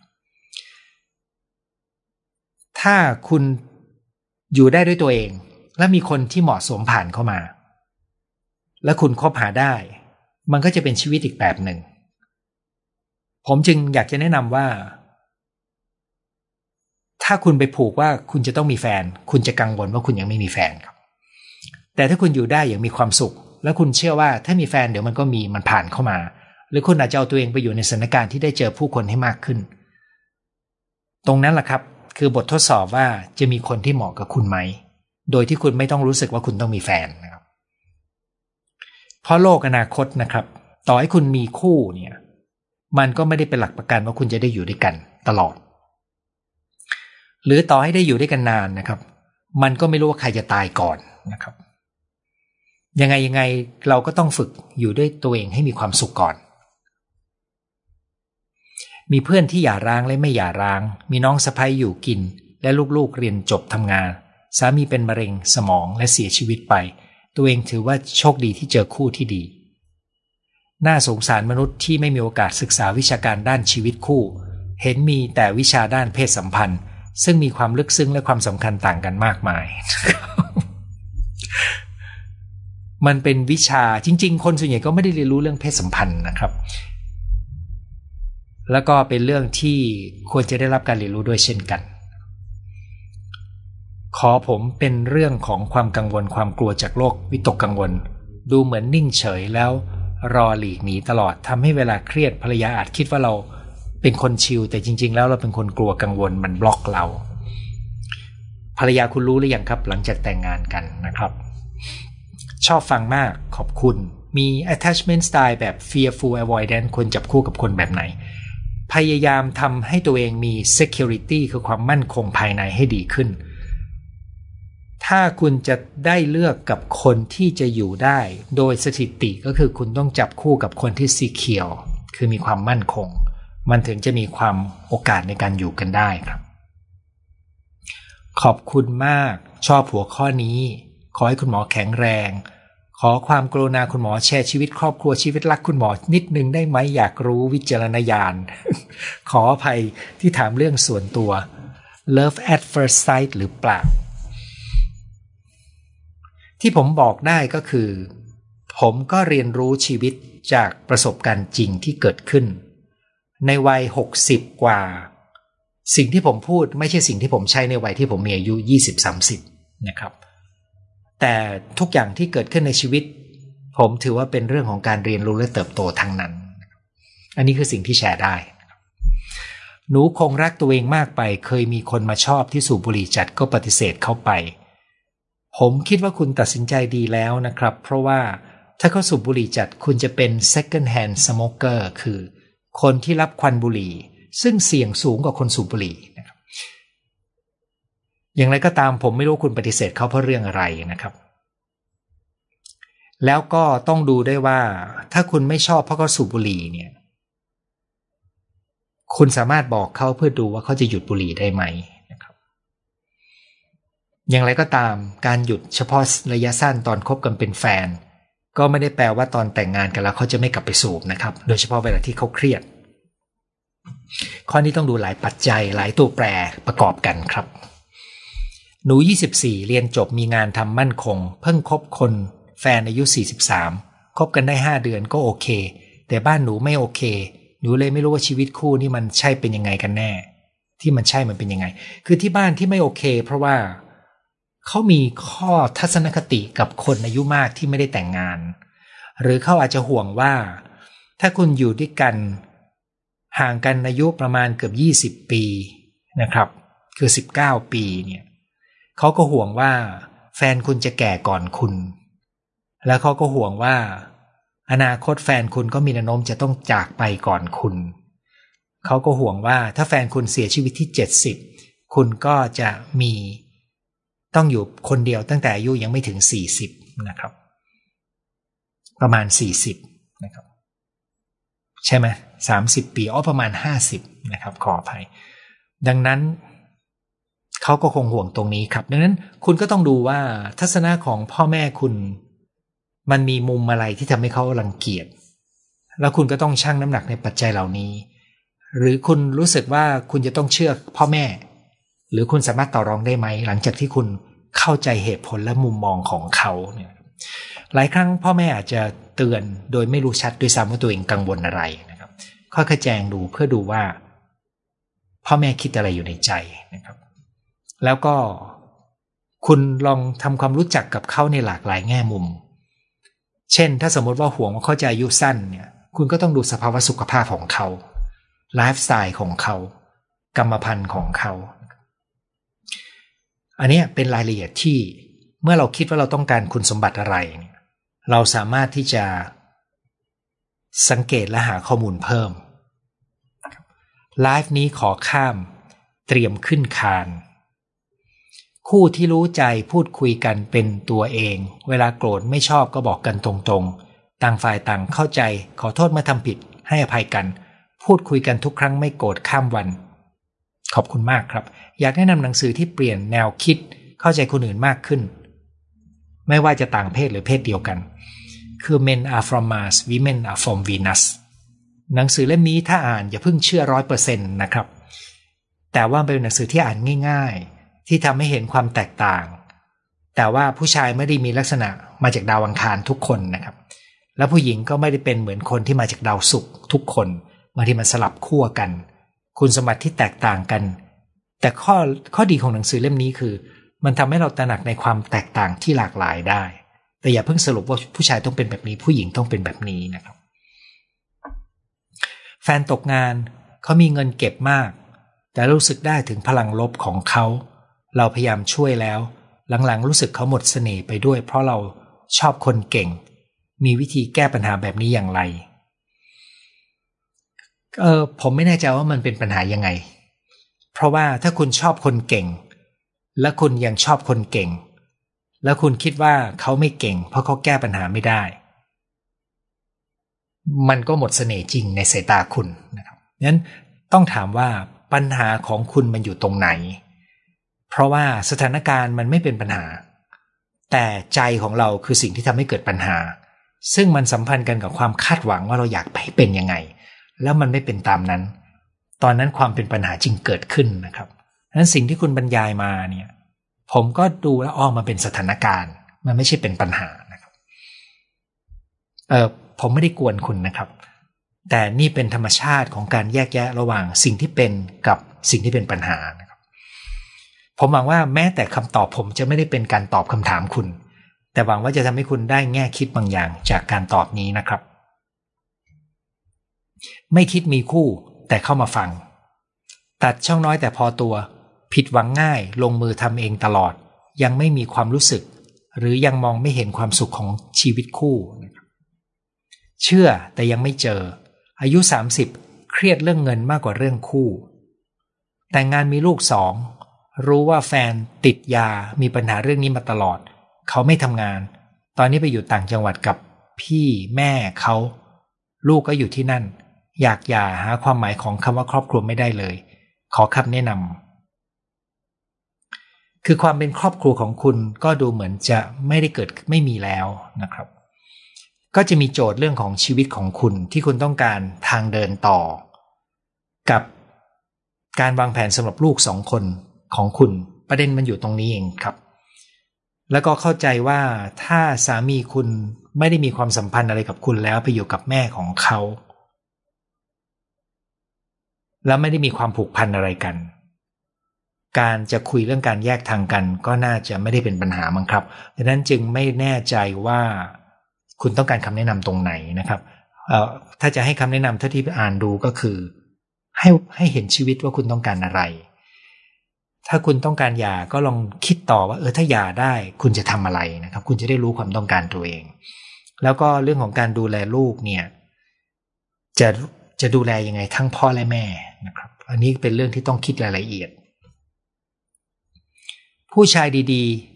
ๆ แล้วก็ข้อความอ่านไม่ออกแล้วนะครับ การสื่อสารเข้าใจคนละทิศคนละทางไม่พอใจก็ใช้วิธีเงียบทำยังไงให้หันหน้ามาคุยกันแบบลงตัว ถ้ามาถึงขั้นนี้ก็จะยากหน่อยหนึ่งนะครับ ถ้าคุณคิดว่าแต่ละคนต่างคนต่างไม่คุยกัน แต่ถ้าคุณอยากให้คุยกันแล้วเขาไม่คุย ผมไม่มีคำแนะนำเพราะผมไม่มีต้นทุนของข้อมูลเลยนะครับ ถ้าจะมีแฟนเพศเดียวกันมีข้อดีข้อเสียอย่างไรในระยะยาว สังคมปัจจุบันก็ยอมรับเงื่อนไขของการอยู่กันในเพศเดียวกันมากขึ้นนะครับ ถ้าคุณเป็นผู้หญิง และมีแฟนเป็นผู้หญิงนะครับ ข้อดีก็คือผู้หญิงกับผู้หญิงจะมีความเข้าใจในเรื่องที่เป็นความละเอียดอ่อน มากกว่าผู้ชายที่จะเข้าใจผู้หญิง ซึ่งนี่เป็นคำบรรยายของผู้หญิงที่คบแฟนเป็นผู้หญิงนะครับ อย่างไรก็ตามในสังคมไทยเนี่ย การยอมรับก็ไม่ได้มีเท่าเทียมตลอดนะครับ คือภายนอกเขาอาจจะยอมรับ แต่ภายในทัศนะเขาอาจจะยังไม่ยอมรับเต็มร้อยก็ได้ คุณต้องดูว่า คุณต้องการอะไรในชีวิต ถ้าคุณชัดว่าคุณต้องการคนที่เข้าใจกันมาก ๆ อย่างที่คนคนนี้มอบให้คุณ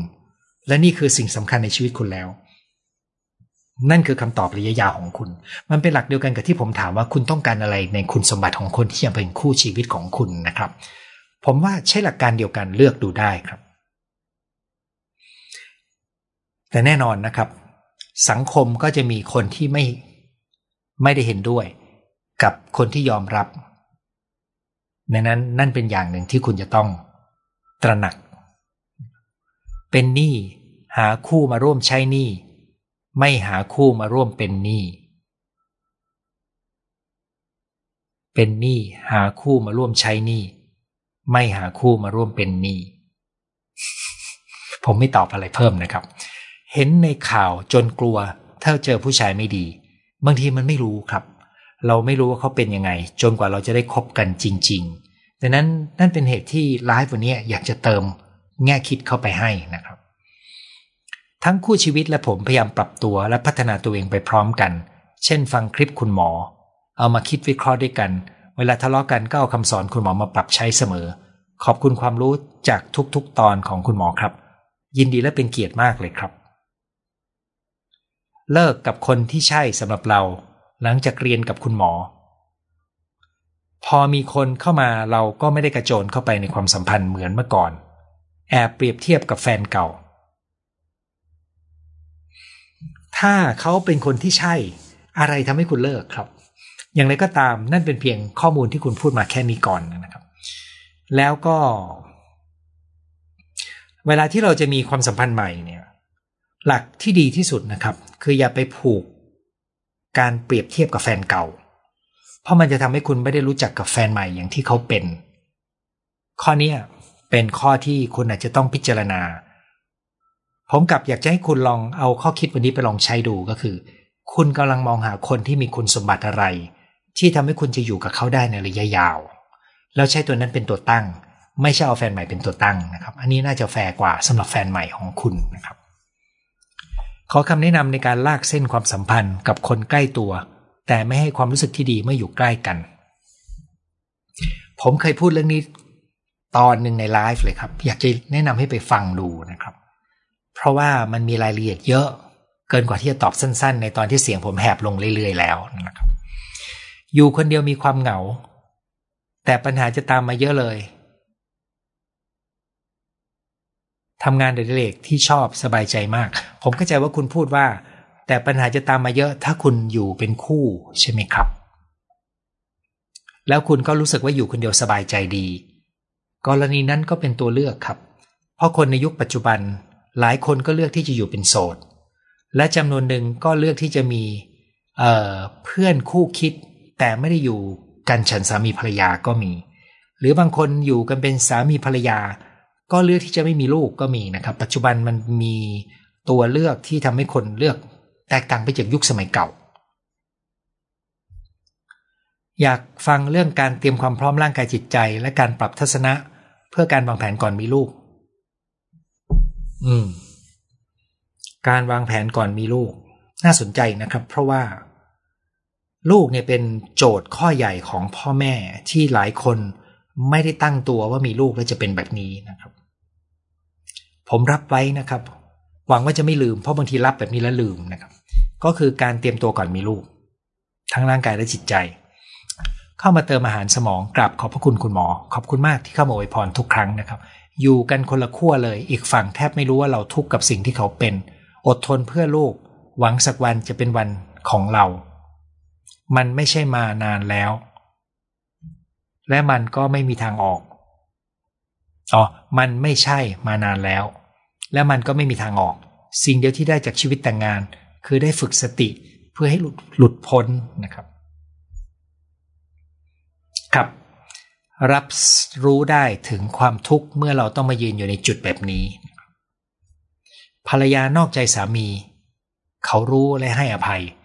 คุณหมอว่าเขาคิดอย่างไรมีลูกด้วยกัน เราไม่รู้ครับ ว่าเขาคิดยังไง แต่ว่าเขาเลือก เขาเลือกที่จะให้อภัย ซึ่งต้องถามว่า เมื่อสามีให้อภัย ภรรยารู้สึกยังไง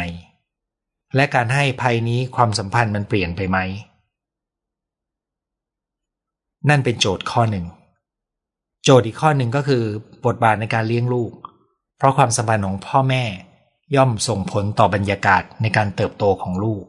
และการเรียนรู้ความสัมพันธ์ระหว่าง พ่อและแม่หรือผู้ชายและผู้หญิง ลูกทั้งผู้ชายและผู้หญิงจะได้เรียนรู้เกี่ยวกับบทบาทของผู้ชายผู้หญิงจากครอบครัว ที่เขาเติบโตขึ้นมา สามีเป็น electrical engineer จบ PhD ขรึมมาก express feeling ไม่เป็น เมื่อมีปัญหาจะใช้ความรู้ทางเอนจิเนียร์แก้ปัญหาชีวิต ขัดกันบ่อยทำอย่างไรให้เขา express feeling ได้เออมันเป็นต้นทุนในตัวเขานะครับ การที่แล้วก็งานก็เสริมให้เขาเป็นอย่างนั้น มันมีรายละเอียดหลายอย่างที่จะทำให้เขา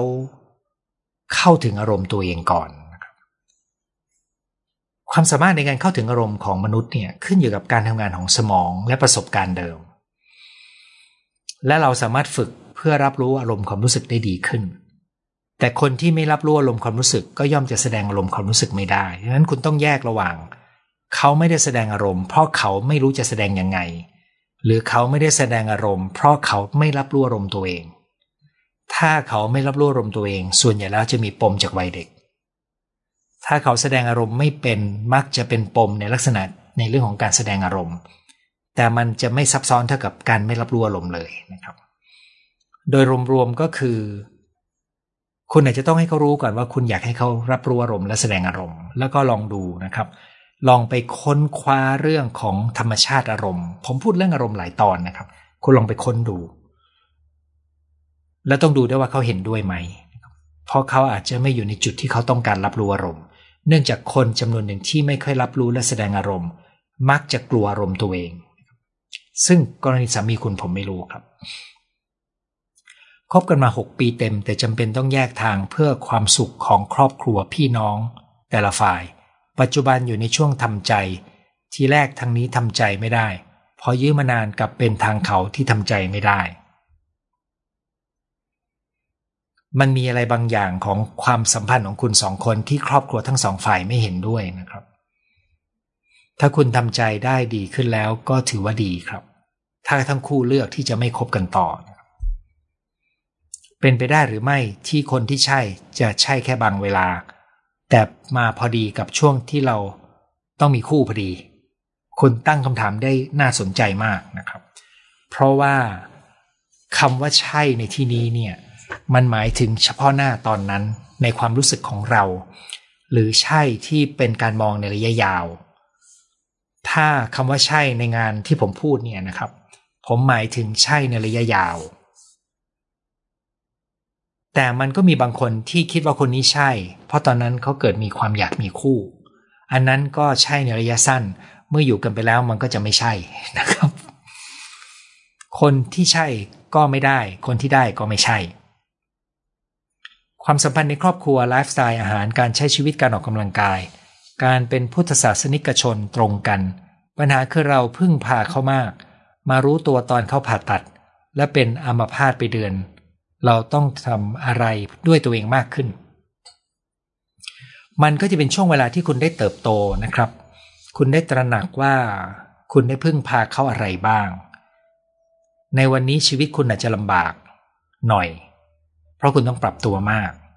แต่ผมหวังว่าคุณจะเห็นว่าคุณเติบโตขึ้น และคุณสามารถพึ่งพาตัวเองได้มากขึ้น ถ้าได้คู่ชีวิตที่ดีก็เหมือนถูกรางวัลที่หนึ่ง ข้อดีของแต่ละคนก็ต่างกัน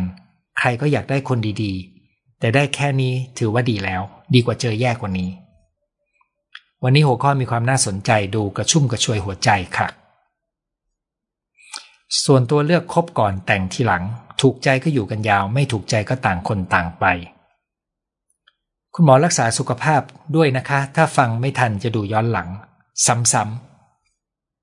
รู้สึกไม่มีความสุขในชีวิตคู่ จะบอกเขายังไง อยากออกจากความสัมพันธ์ แต่ก็สงสารเขา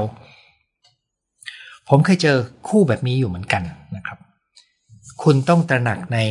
ความต้องการของตัวเอง ถ้าคุณยังอยากจะลอง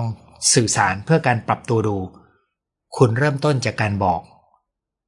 ความรู้สึกจากมุมของคุณประสบการณ์จากมุมของคุณ แล้วดูว่าเขามีท่าทียังไง แต่ในการบอกความรู้สึกต้องบอกในจุดที่อย่ากล่าวโทษกัน ว่าเป็นเพราะเขานะครับ จากนั้นถ้าเขามีท่าทีที่อยากจะปรับปรุงตัว ก็ต้องดูว่าคุณพร้อมไหมที่จะทดลองดู ถ้าคุณชัดว่าคุณจะเดินออกมา คุณก็ต้องเดินออกมาครับ การยืนอยู่ตรงนี้มันอาจจะทำให้คุณสองคนไม่ได้เดินหน้าต่อในชีวิตครับ ผมจึงแนะนำว่าลองขยับอย่างใดอย่างหนึ่งดู หลายคนมาสนใจ แต่ปัญหาคือเราไม่ได้ชอบมากพอที่จะรัก รักคนอื่นยาก ถ้ามีใครสักคนมาแชร์ในชีวิตก็น่าจะดีกว่า อยากมี partner of life มากกว่า มีหลายคนคิดแบบคุณเลยครับสมัยนี้ แต่เราก็ไม่รู้ว่าจะหาได้จากที่ไหนเหมือนกันนะครับ คุณหมอขอขอบคุณมากสำหรับหัวข้อที่ดีมีประโยชน์ ดูซ้ำๆเพื่อนำสิ่งดีๆ ที่เหมาะกับตัวเอง สาธุสาธุสาธุอยากให้คุณหมออธิบายโรคกลัวความสัมพันธ์ สามารถรักษาได้ไหม จริงๆ มันไม่ได้เป็นโรค แต่มันเป็นสภาวะที่คนจะมีความไม่กล้าที่จะมีความสัมพันธ์ มีรายละเอียดอยู่เหมือนกันนะครับ เดี๋ยวผมต้องเริ่มจดแล้ว เพราะไม่อย่างนั้นผมต้องลืมแน่เลยนะครับ เมื่อกี้มีหัวข้อเรื่องของการเตรียมตัวมีลูก ตอนนี้มีเรื่องกลัวความสัมพันธ์นะครับ จะได้ไม่ลืม หัวข้อวันนี้ได้เห็นคุณหมอยิ้มหัวเราะกว่าทุกครั้ง ขอบคุณครับ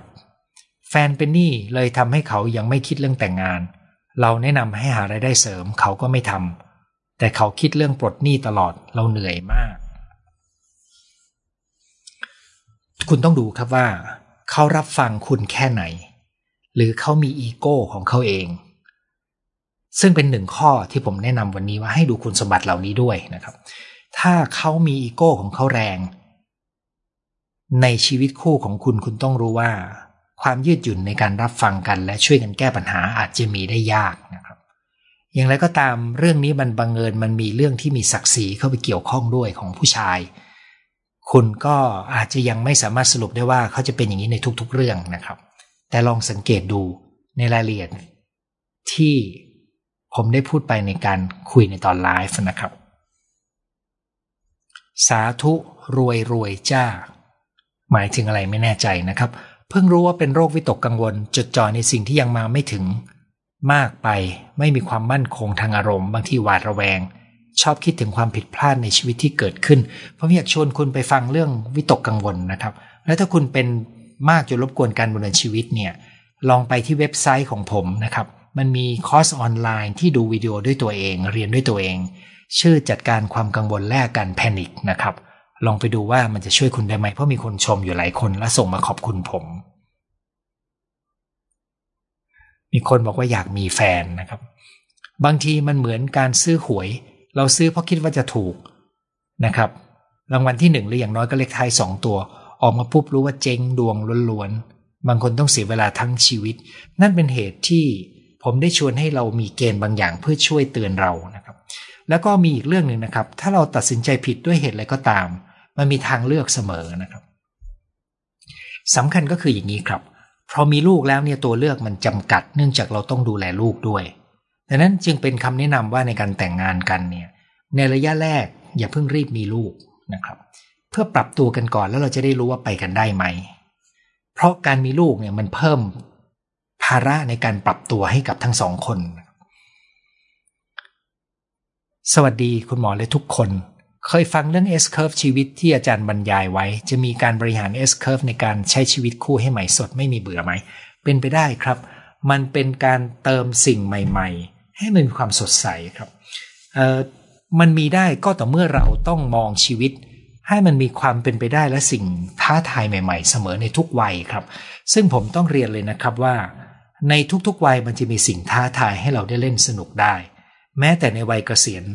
จริง ๆ ผมพบว่าวัยเกษียณเนี่ยมีสิ่งให้เล่นสนุกมากกว่าในวัยทำงานด้วยซ้ำนะครับ แต่มันจะเป็นในช่วงที่สุขภาพเรายังดีนะครับ ช่วงสุขภาพที่ตกลงเนี่ย ผมเห็นโจทย์ท้าทายที่ต่างกัน แล้วตอนนี้ผมก็กำลังรอว่า อีกประมาณสักสิบหรือ 20 ปีข้างหน้านะครับ ถ้าสุขภาพผมยังเดินหน้าเป็นตามนี้เนี่ย โจทย์ท้าทายนั้นเมื่อผมเจอมันจะเป็นยังไงนะครับ ถ้ายังอยู่ก็จะมาเล่าให้ฟัง มีเพื่อนมาปรึกษาอยากเลิกกับแฟนเพราะถูกทำร้ายร่างกาย แฟนติดยาหวาดระแวง พาเข้าไปแจ้งความได้รับการช่วยเหลือหาบ้านฉุกเฉิน เวลานี้เขากลับมาอยู่ด้วยกันแล้ว เราควรทำอย่างไรถ้าเขามาปรึกษาอีก จริงๆ มันเป็นตัวบอกว่าเพื่อนคุณเองก็มีปัญหานะครับเพราะว่าเขาไม่สามารถหลุดออกจากความสัมพันธ์ที่สร้างปัญหาให้ชีวิตเขาได้ มันมีปมอะไรบางอย่างที่ดึงเขาไว้ครับ ซึ่งถ้าเขารู้แล้วเขายังสับสนเนี่ย เพื่อนคุณต้องการความช่วยเหลือ ไม่ใช่แค่บ้านพักฉุกเฉินครับ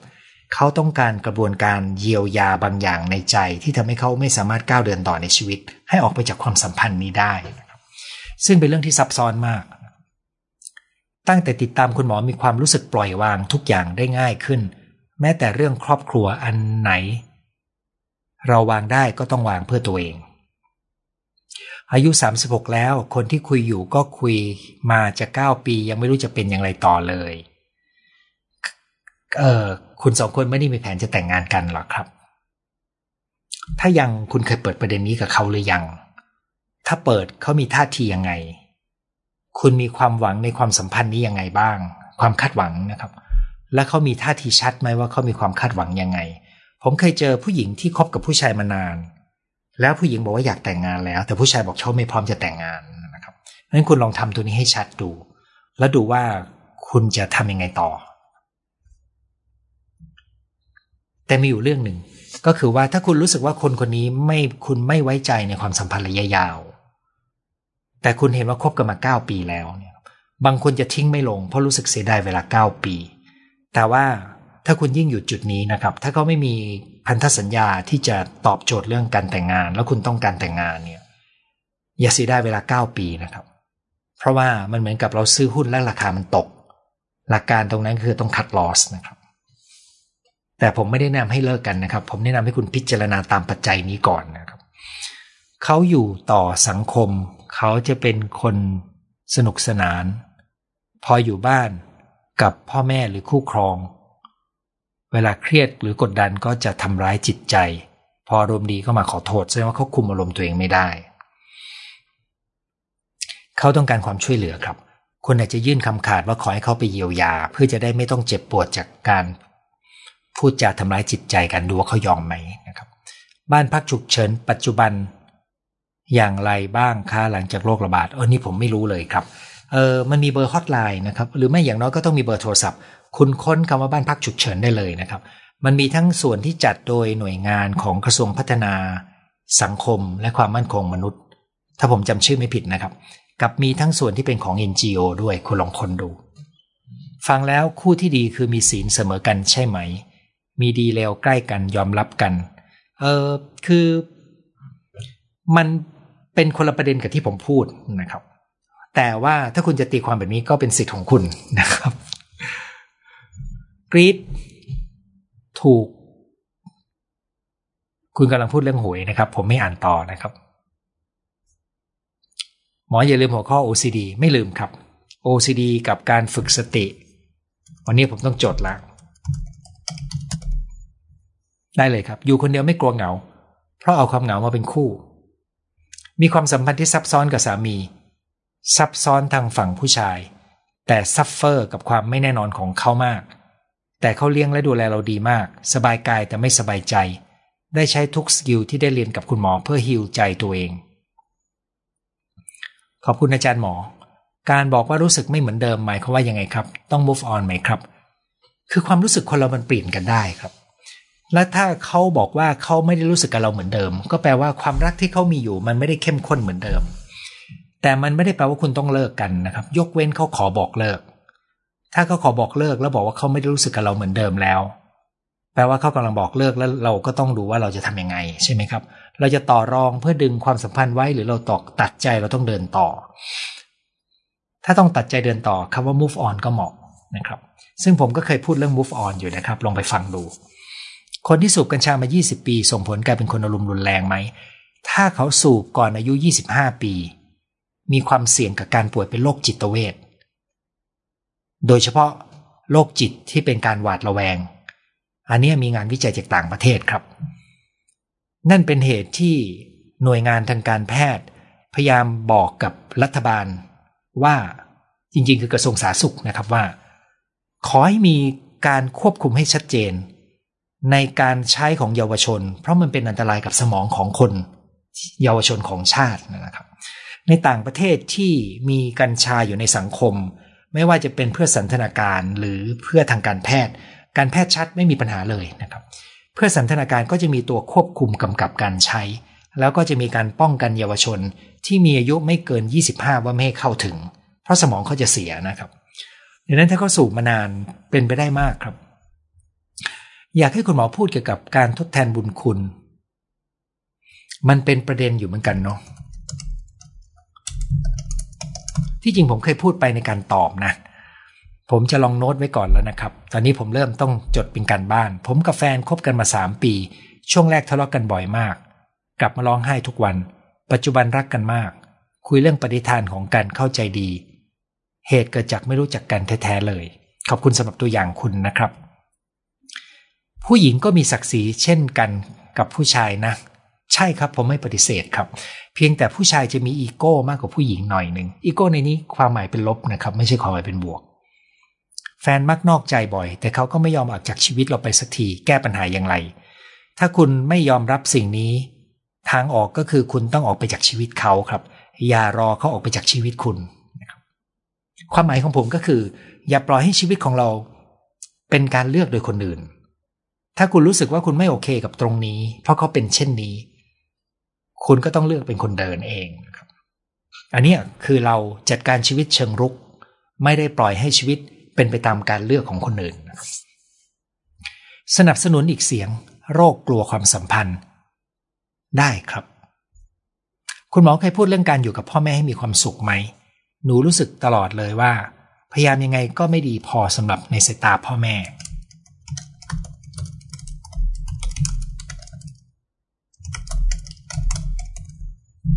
เป็นโจทย์ที่เป็นปมของคุณครับเสียดายตอนนี้ปมค้างใจภาคหนึ่งเปิดไปแล้ว คุณต้องรอรอบหน้านะครับ ไม่งั้นผมจะชวนคุณเข้ามาเรียน เพราะว่ามันไม่ใช่การแก้ที่พ่อแม่ครับ มันเป็นการแก้ที่ภายในใจของเราด้วย แล้วมันมมีรายละเอียดเยอะมากนะครับ มีความรู้สึกดีกับคนมีภรรยาแล้ว และเขาก็รู้สึกดีตอบ คุยกันและเข้าใจกันทุกเรื่องเขาบอกว่าถ้าเจอเราก่อนเขาเลือกเรา แต่ตอนนี้ภรรยาเขาไม่ผิดเขาจึงตัดสินใจ จะไม่ไปต่อสุดท้ายก็ยังคิดถึงและมีใจให้เขา ถ้าคุณเห็นด้วยกับการตัดสินใจของผู้ชายคนนี้ที่เลิกกับคุณนะครับ เพราะเขาเลือก เพราะเขามีพันธสัญญากับภรรยาเขาแล้ว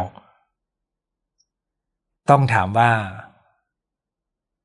แม้คุณจะยังคิดถึงเขาและมีใจให้เขาอยู่ อันนั้นเป็นความรู้สึก คุณจะเลือกยังไงกับชีวิตของคุณนะครับ ซึ่งผมจะเดาว่าโดยเหตุผลคุณก็จะรู้ว่าคุณต้องการ move on นะครับ การ move on นี้เนี่ยก็ต้องมีเวลาเยียวยาใจตัวเอง ต้องให้เวลาตัวเองนะครับ แล้วก็การ move on นี้เนี่ยคุณอาจจะต้องเข้าใจธรรมชาติของความสูญเสีย เข้าใจความสุขของการอยู่เองตามลำพัง แล้วก็ใช้ประโยชน์จากสายสัมพันธ์ในสังคม คือต้องสร้างความสุขจากฐานชีวิตของคุณขึ้นมา มันถึงจะทำให้คุณเดินหน้าต่อได้ง่ายขึ้น ผมเคยพูดในหัวข้อที่เชื่อมกับประเด็นเหล่านี้อยู่หลายหัวข้อนะครับ ลองฟังดู ตั้งสติแล้วจะกลับไปฟังใหม่ ฝากชีวิตไว้กับโชคชะตาไม่ได้ นะครับ เปิดหาแต่ยังไม่ปิด คุณหมอว่าเป็นไปได้ไหมที่คนเคยขอเลิกภรรยาแต่อยู่ด้วยกันไปเรื่อยๆ กลับมารักกันใหม่ได้ คนเดียวนี้พอแยกกัน ก็มีแต่จะบอกให้เลิก อย่าทนดีกว่า เออผมตอบไม่ได้เลยครับ เพราะว่าเราไม่รู้ว่าคนคนนี้เป็นยังไง แต่ถ้าถามว่าความรู้สึกที่ เป็นความรู้สึกถึงขั้นอยากเลิกกันเนี่ย จะเปลี่ยนเป็นมารักกันเนี่ย ผมนึกไม่ค่อยออกนะครับ ถ้ามันจะกลับมารักกันได้ มันจะต้องมีส่วนผสมใหม่เกิดขึ้นจนเกิดความรัก ซึ่งน่าจะเป็นความรักที่มีคุณภาพแตกต่างกัน เช่น เขาเกิดเจ็บป่วยแล้วภรรยาดูแลแล้วเขารู้สึกซาบซึ้งขอบคุณ กรณีนี้ก็จะเป็นความรักในรูปแบบอื่นละดังนั้นมันมีรายละเอียดที่คุณต้องดูว่าคำว่ารักในที่นี้คืออะไร เพราะว่าคำว่ารักเป็นคำนามธรรมนะครับ แต่ละคนเข้าใจไม่เหมือนกัน และมันไม่เหมือนกันเลยในในคนคนเดียวกันกับคู่ของตัวเองก็รักเปลี่ยนไปได้ตามเวลานะครับเพราะความรู้สึกคนเรามันเปลี่ยนนะ ถึงต้องเน้นคุณสมบัติในตัวคน วันนี้อาจารย์ให้โจทย์ไปทำการบ้านเยอะ เดี๋ยวดูย้อนหลัง เพิ่งหย่าเดือนที่แล้วมีลูกด้วยกัน เราเลี้ยงเอง เราทนมาเยอะ เรามีปมค้างใจเกี่ยวกับครอบครัว พ่อแม่ตอนมีปัญหากัน สุดท้ายเราผิดหวังความล้มเหลวของครอบครัวตัวเอง มันคงยังเป็นช่วงที่คุณต้องปรับตัวอยู่นะครับ ถ้ามันผ่านมาแค่เดือนเดียว และดูเหมือนคุณตระหนักในโจทย์ทั้งสถานการณ์ปัจจุบันก็คือการต้องเลี้ยงลูก กับตระหนักในปมเก่าในใจคุณ ซึ่งไม่ช้าก็เร็วในวันที่คุณเริ่มนิ่งขึ้นในชีวิตผมมีจะชวนให้คุณมาจัดการปมจากวัยวัยเด็กของคุณนะครับ เพราะมันจะทำให้คุณมีความพร้อมในการเดินไปข้างหน้าได้ดีขึ้น นี่คือทั้งหมดของข้อคำถามที่ส่งมาในวันนี้นะครับ เราลงตัวด้วยเวลาที่สวยงามเลยวันนี้ คือ3ามทุ่ม 28 นาทีนะครับ นั่นคือการคุยกันในหัวข้อวิธีเลือกคู่ชีวิตที่ใช่ และการบ้านที่ผมรับไปจำนวนหนึ่งนะครับ สัปดาห์หน้าพบกันใหม่เวลาสองทุ่ม วันนี้สวัสดีทุกท่านครับ